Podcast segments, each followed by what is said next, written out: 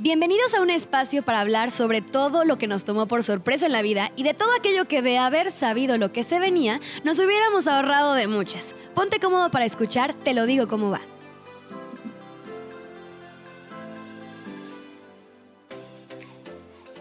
Arrancamos con este episodio número 4 de este podcast tan precioso que me ha dado la oportunidad de recibirlos a todos ustedes para hablar de temas que nos rebotan en la mente que nos quitan la paz de vez en cuando, que nos hacen cuestionarnos si seremos los únicos atravesando por esto, pero que siempre, siempre, siempre son temas que solo falta exponer para que te des cuenta de que no estás solo o sola atravesando por esto y que le puedes restar importancia a eso que te quita el sueño para seguir con tu vida. ¿Y qué tal la vida adulta y sus sorpresas? para mí, la verdad, súper interesante no me la creería si alguien llegara a contarme absolutamente todo lo que iba a atravesar. Soy Mariana González y repito, ninguna experta en la materia, pero sí un ser con muchísimas ganas de hablar de todo aquello que de haber sabido lo que nos enfrentaríamos en la vida, a lo mejor hubiéramos hecho algo diferente no apostarle tanto a ese novio cero prometedor que teníamos, no darlo todo por esas amistades que hoy ni siquiera salen en la foto, no tomarnos tan en serio ese pleito que pasó hace años. Bueno, en fin, el tema de este capítulo de Te lo digo como va son las relaciones y ese detox social por el que varios atravesamos. ¿Ya te pasó? No te preocupes, no eres el único. Bienvenido. Mira tu mano. Primero vamos a empezar con un ejercicio para que te des cuenta más o menos a qué va este capítulo y para que empecemos a entrar en calor. Mira tu mano y quiero que bajes los dedos correspondientes a las amistades leales, confiables, a esas amistades reales que tienes el día de hoy. Esos amigos o personas con los que puedes ser tú mismo, que no necesitas aparentar absolutamente nada que ya sabes que cualquier situación ahí van a estar a ti, ya sea la fiesta o un mal momento. Esas personas por las que tú meterías las manos al fuego sin importar la situación en la que se encuentren. Los amigos con quienes las cosas se hablan antes de mandar todo a volar y que pues hasta podrías considerarlos como familia. Aunque a lo mejor no se lleven tanto de conocer tampoco. Sabes perfectamente que parecería que llevan la vida, pero puede que no. Muy bien. A ver, ¿cuántos bajaste? ¿Dos? ¿Tres? ¿Cinco? La verdad es que no importa cuántos hayas bajado, diferentes estudios han asegurado que una persona puede contar con, a sus verdaderos amigos con los dedos de una sola mano. Yo, yo bajé cuatro. Ahora quiero que, que pienses en cuántos dedos viajarías, bajarías hace unos años. ¿Cuántos dedos hubieras bajado si esta pregunta yo te la hubiera hecho hace unos 6, 7, 8 años? Ya, no se trata de deprimirnos, ¿ok? Solamente es una reflexión. Pero no me vas a dejar mentir. Hace unos años probablemente utilizarías todos los dedos de la mano o hasta te tendría que prestar yo los míos. Usarías los dedos de otra persona, obviamente, si yo te contara. Siempre he sido una persona sumamente social y amiguera. Hasta la fecha, eh, soy una persona que no me incomoda estar en lugares donde no conozco a nadie, porque pues rápidamente puedo establecer conversación con alguien y hacer uno que otro amiguillo nuevo por ahí. La verdad es que siempre he sido así, siempre, siempre, desde chiquita. Y hablando de amistades reales, o así pensaba que era yo, hace unos años, la verdad no tantos, yo podía contar como amigos con diferentes personas de diferentes grupos y ciudades. No me alcanzaban los dedos de las manos para contar a mis amistades y poco a poco eso fue cambiando. Primero, pues porque crecí. Luego, pues porque me cambié de ciudad.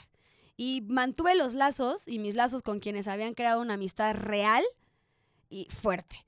Luego cambió que por diferencias. Después por intereses o por prioridades. El punto es que mi realidad en cuanto a amistades no es para nada la misma a la que era años atrás. Y hoy entiendo que eso está bien.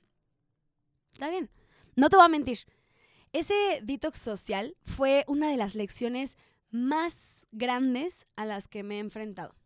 Me costó muchísimo esfuerzo y amor propio entender y aceptar ir a quienes no querían quedarse.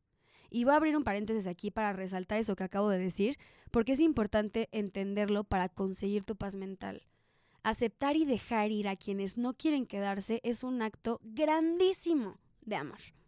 Bueno, cerrando este paréntesis, fue una época eh, sumamente difícil en mi vida. No te imaginas, no te imaginas. No sé si lo has experimentado. Me causó ansiedad, me causó muchísima tristeza, mucha soledad, desconfianza con otras personas, inseguridad incluso en mí misma, mucha, mucha decepción, que esa decepción ya luego entendí, que obviamente viene de la expectativa, de pensar que a lo mejor tú actuarías diferente estando del otro lado de la historia. Bueno, el punto es que hay que entender que dejar ir a, a quien, a alguien, a quien ya no quiere estar en tu vida, requiere de muchísimo, muchísimo coraje. Llamémosle novio, amiga, amigo, lo que sea. La verdad da igual. Dejar ir es desprenderte de una parte de ti que a lo mejor jamás va a regresar. Pero cuando pues, respiras profundo y entiendes que no todas las amistades son para siempre y que algunas caducan, que las relaciones no son eternas y que cerrar etapas es un ciclo completamente natural de la vida, pues, se hace un poquito más fácil. Te lo digo como va. Las amistades a lo largo del tiempo cambian. Pocos amigos cercanos mantienen la mismita posición de confianza y menos de la mitad de nuestros amigos van a permanecer a nuestro lado después de siete años. Y es completamente normal que eso suceda. Hay diferentes razones por las que esto pasa. Como, no sé, que tu relación se haya enfriado por no compartir sentimientos o algún conflicto que pasó, por una separación anunciada como la que te vas, no sé, de ciudad o algo así, o simplemente porque pues cada ser individual toma un rumbo de vida diferente. La, lo verdaderamente difícil no es dejar ir a la persona, es dejar ir los sentimientos que acompañaban a esa persona. Ay, chihuahuas, me, me, me emocioné. ¿Me explico? O sea, muchas veces lo que extrañamos no es la persona físicamente, sino lo que nos hacía sentir. Entonces, pues los recuerdos es lo que se vuelve una tortura. ¿Ok? Completamente una tortura. O sea, si estamos atormentándonos, deseando y pensando en que esa persona regrese a nuestra vida o cómo eran nuestros años cuando compartíamos eh, los, los días con este amigo o con esta amiga, obviamente nos vamos a atormentar durísimo, durísimo. Y entonces, pues no, hay que echarnos esta mano. A este punto, te puedo decir que la mejor manera de poder existir con esos recuerdos es con base en el amor, en el perdón, en el agradecimiento y así poder seguir adelante. Pero vamos a entenderlo mejor para que pues puedas encontrarle esa lógica que a lo mejor yo ya me di el chancecito de analizar. Hace unos meses me pasó algo súper chistoso. Fui a una terapia de masaje con aceites, muy recomendada, luego, luego les paso el dato. El punto es que pues tocamos este tema de amistades que literalmente me quitaba muchísimo el sueño antes, según yo antes. Yo ahorita según ya había sanado, que Mariana ya iba feliz de la vida haciendo amiguitos por todos lados, sin tomar en cuenta que ese episodio de mi vida todavía me afectaba. Esta mujer en la terapia me sacó el tema que tenía un rastro de abandono que yo tenía a causa de una pérdida de amistades que me afectó muchísimos años atrás. Después de que ella hizo esta mención, me dijo que mis verdaderas amistades, es que qué chistoso de verdad, que mis verdaderas amistades eran las primeras que tuve en mi vida y que al día de hoy mantengo y las que estoy creando en esta etapa de mi vida sin saber ni tener idea de lo que haya, había pasado conmigo o saber mi historia de amistades y el rollo en el que yo me metí hace unos años, etc. Entonces estuvo impresionante y concluyó diciéndome que todos atravesamos por una etapa de cambio que no podemos evitar y que todo nuestro entorno cambia junto con nosotros mismos. Que todo nuestro entorno cambia junto con nosotros mismos cambias preferencias, tu concepto de amistad obviamente se transforma, hacemos nuevas relaciones, dejamos ir otras y que era un proceso completamente normal de la vida del ser humano. Y la neta suena extremadamente lógico, sí, nosotros cambiamos y nuestro entorno también cambia. Entonces la pregunta aquí es, ¿las amistades tienen fecha de caducidad? Es una manera mega fría de pensarlo, pero pues se puede decir que sí, sí tienen fecha de caducidad. Un sociólogo, les va a echar un dato ahí para que también vean que este podcast tiene sustento científico. ¿ok? Un sociólogo que se llamaba Gerald Mills Horst hizo un estudio en donde generó una teoría que se llamaba la teoría de los siete años. Hace ratito te dije, ah, solo dura siete años, pero pues ahí te va la base. ¿Cómo funciona? Así de simple como lo dice la teoría. Si una amistad logra durar siete años, es posible que dure para toda la vida. Ponte a pensar, de tus mejores amigos que tienes hoy, a la fecha, ¿cuántos conoces desde hace siete años o más? Ahora, tampoco se trata de llegar a decirte que si tu amigo o tu amiga y tú no llevan más de siete años de amistad, no la van a armar. No, o sea, porque también voy a citar a la RAE diciéndote que una amistad es un acto personal, puro y desinteresado, compartido con otra persona que nace y se fortalece con el trato. ¿Me estoy dando a entender a qué voy? Una amistad se construye, se cuida, se frecuenta. No, no es de que, ay, mi amigo de WhatsApp y sí, le escribo dos, tres mensajitos a la semana para, ay, ¿cómo has estado? Sí, aquí ando. Chido, todo cool. O el amigo que tienes en Facebook y que cumplieron aniversario de 10 años de amistad y que Facebook te lo celebra. Algunos creen que ser amigos basta con solamente tener cariño por una persona. Pues con esta lógica puedo pensar que entonces vale nada más desear que estar sano, o sea, quiero desear estar saludable, desear estar sana para que entonces esté sana. Así no funciona, ¿ok? Una amistad se construye. Una amistad es algo que, que tú vas construyendo y que si tienes pues ideas parecidas, comparten algún hobby, se tienen el respeto, o lo que sea, lo que sea, pero la, la construyen y la fomentan, puede perdurar. Entonces, bueno, o sea, no se trata de decir, si no tienes una, una, amistad hoy de siete años, no la vas a conseguir, pero sí que sepas que todas las amistades se transforman. Sin entrar en temas psicológicos, ¿qué, ¿qué podemos hacer nosotros en caso de que atravieses o estés atravesando por un momento como este, de hacer este detox social y deshacerte de ciertas amistades? Fluir, fluir. Te lo digo como va. Romper una relación de amistad puede no ser demasiado diferente a romper una relación de pareja. En serio, yo batallé muchísimo más dejando ir amistades que mis otras relaciones. La verdad, la verdad. Y es que se crea un vínculo fuerte que puede que en ese vínculo vaya de por medio muchos sentimientos, energía que se comparte, pero pues es común que al vivir rupturas de amistad, pues es destruir todo ese vínculo que ya se creó y se parece un chorro, un chorro, un chorro a la ruptura de pareja. Y como toda ruptura de pareja, todo lleva un proceso de duelo y eso sí te lo digo con mi experiencia. Déjate sentir. Todo final requiere un proceso de duelo. Yo viví muchísimo tiempo haciéndome la chica cool respecto al tema de perder amistades y hacer detox social y que mis amistades de antes ya no eran las que tengo ahorita, hasta que me di cuenta que no hay trucos ni secretos. Lo que sí podemos evitar es hacer el duelo todavía más largo y duro y para eso hay pues ciertas herramientitas que te voy a compartir que a mí me han servido para atravesar este proceso de duelo y de enfrentamiento con el decirle adiós a ciertas amistades. Lo primero que te puedo decir, y al inicio de hecho de este capítulo hice énfasis en ese tema, es soltar. No te aferres a lo que ya no quiere estar en tu vida. Somos especialistas en quedarnos agarrados a lo que alguna vez tuvimos y es ultra lógico que obviamente nadie quiere perder lo bueno que tiene. Es lógico, es totalmente lógico tenemos ese instinto de conservación que nos lleva a querer que todo lo que tenemos permanezca, pero cuando una relación termina, en serio hay poco que podemos hacer. A ver, no se trata de que haya un pleito y adiós, gracias, bye por participar. O sea, no, se trata de hablar con la persona, tratar de solucionar las cosas si es que cabe la posibilidad.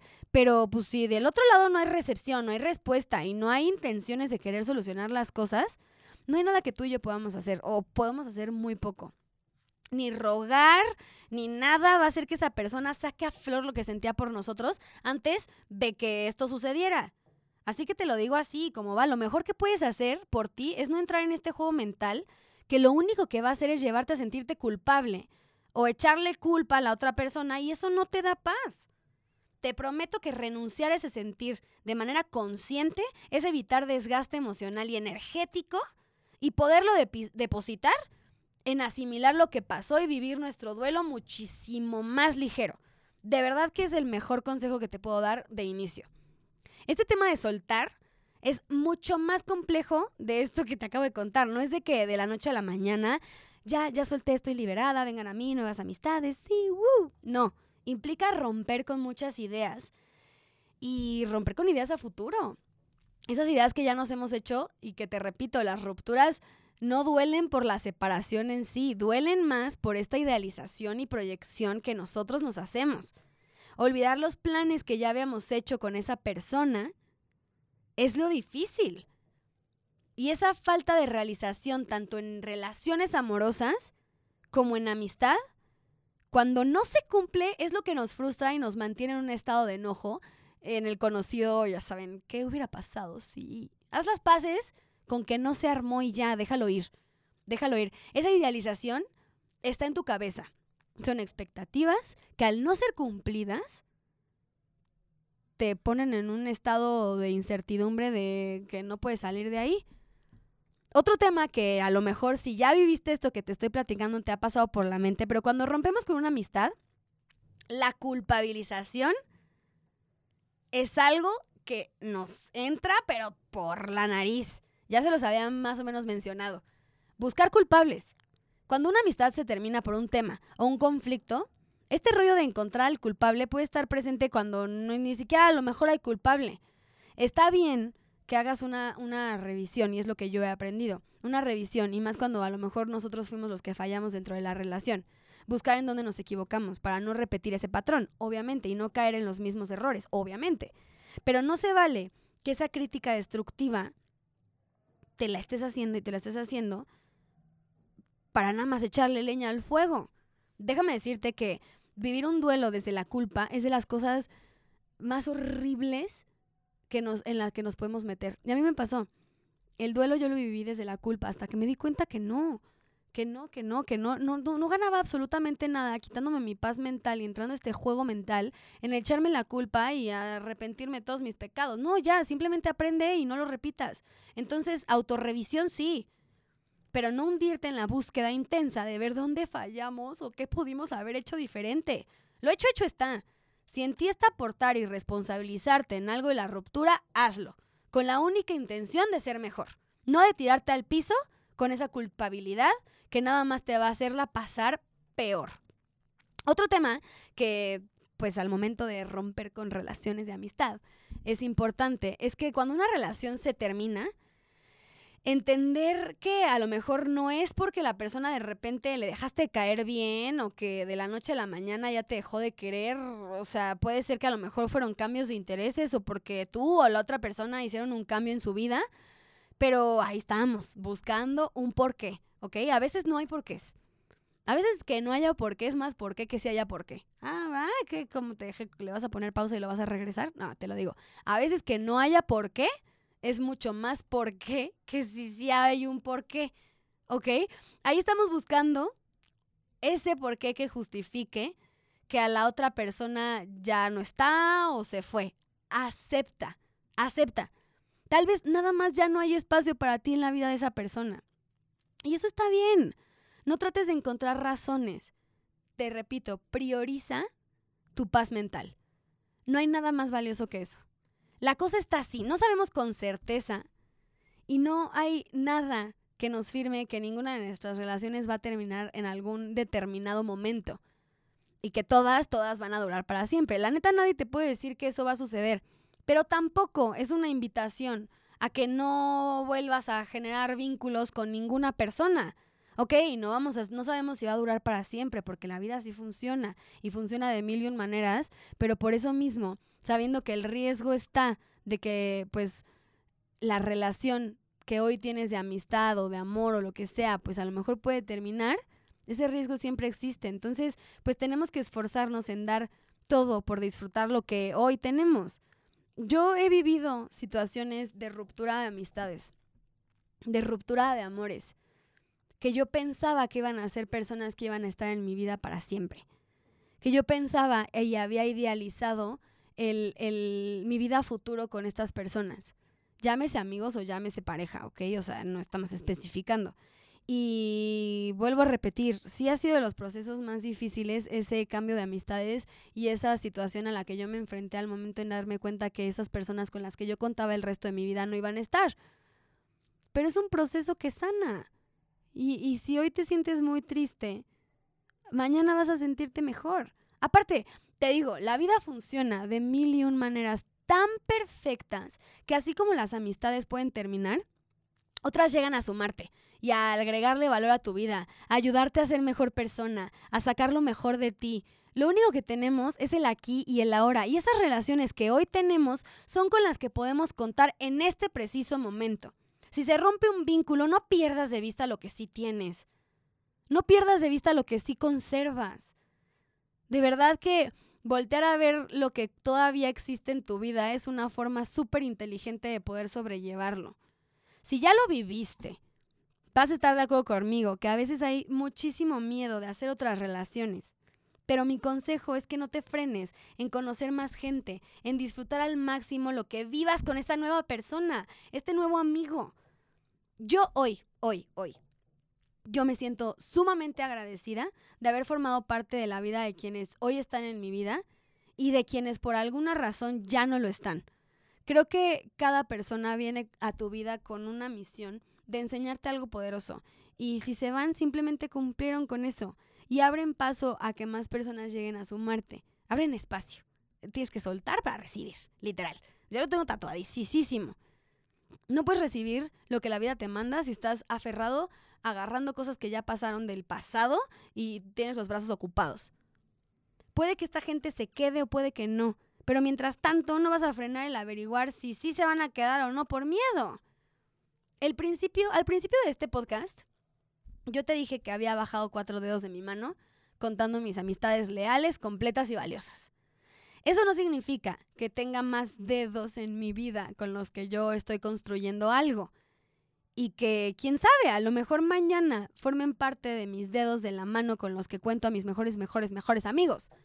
Lo que sí sé es que hoy tengo alrededor de mí a personas súper grandes y valiosas, que a lo mejor nuestra relación no sería la que es hoy si no hubiera atravesado esas pérdidas y ese crecimiento que me regaló este detox de amistades que fue tan difícil para mí, pero que hoy te lo digo como va, todo pasa para algo mucho más grande que nosotros mismos, solo créelo, solo créelo y ya. Y de verdad, de verdad, si tú estás escuchando eso, muchas gracias a todos los que están en mi vida, a los que estuvieron y a los que van a llegar.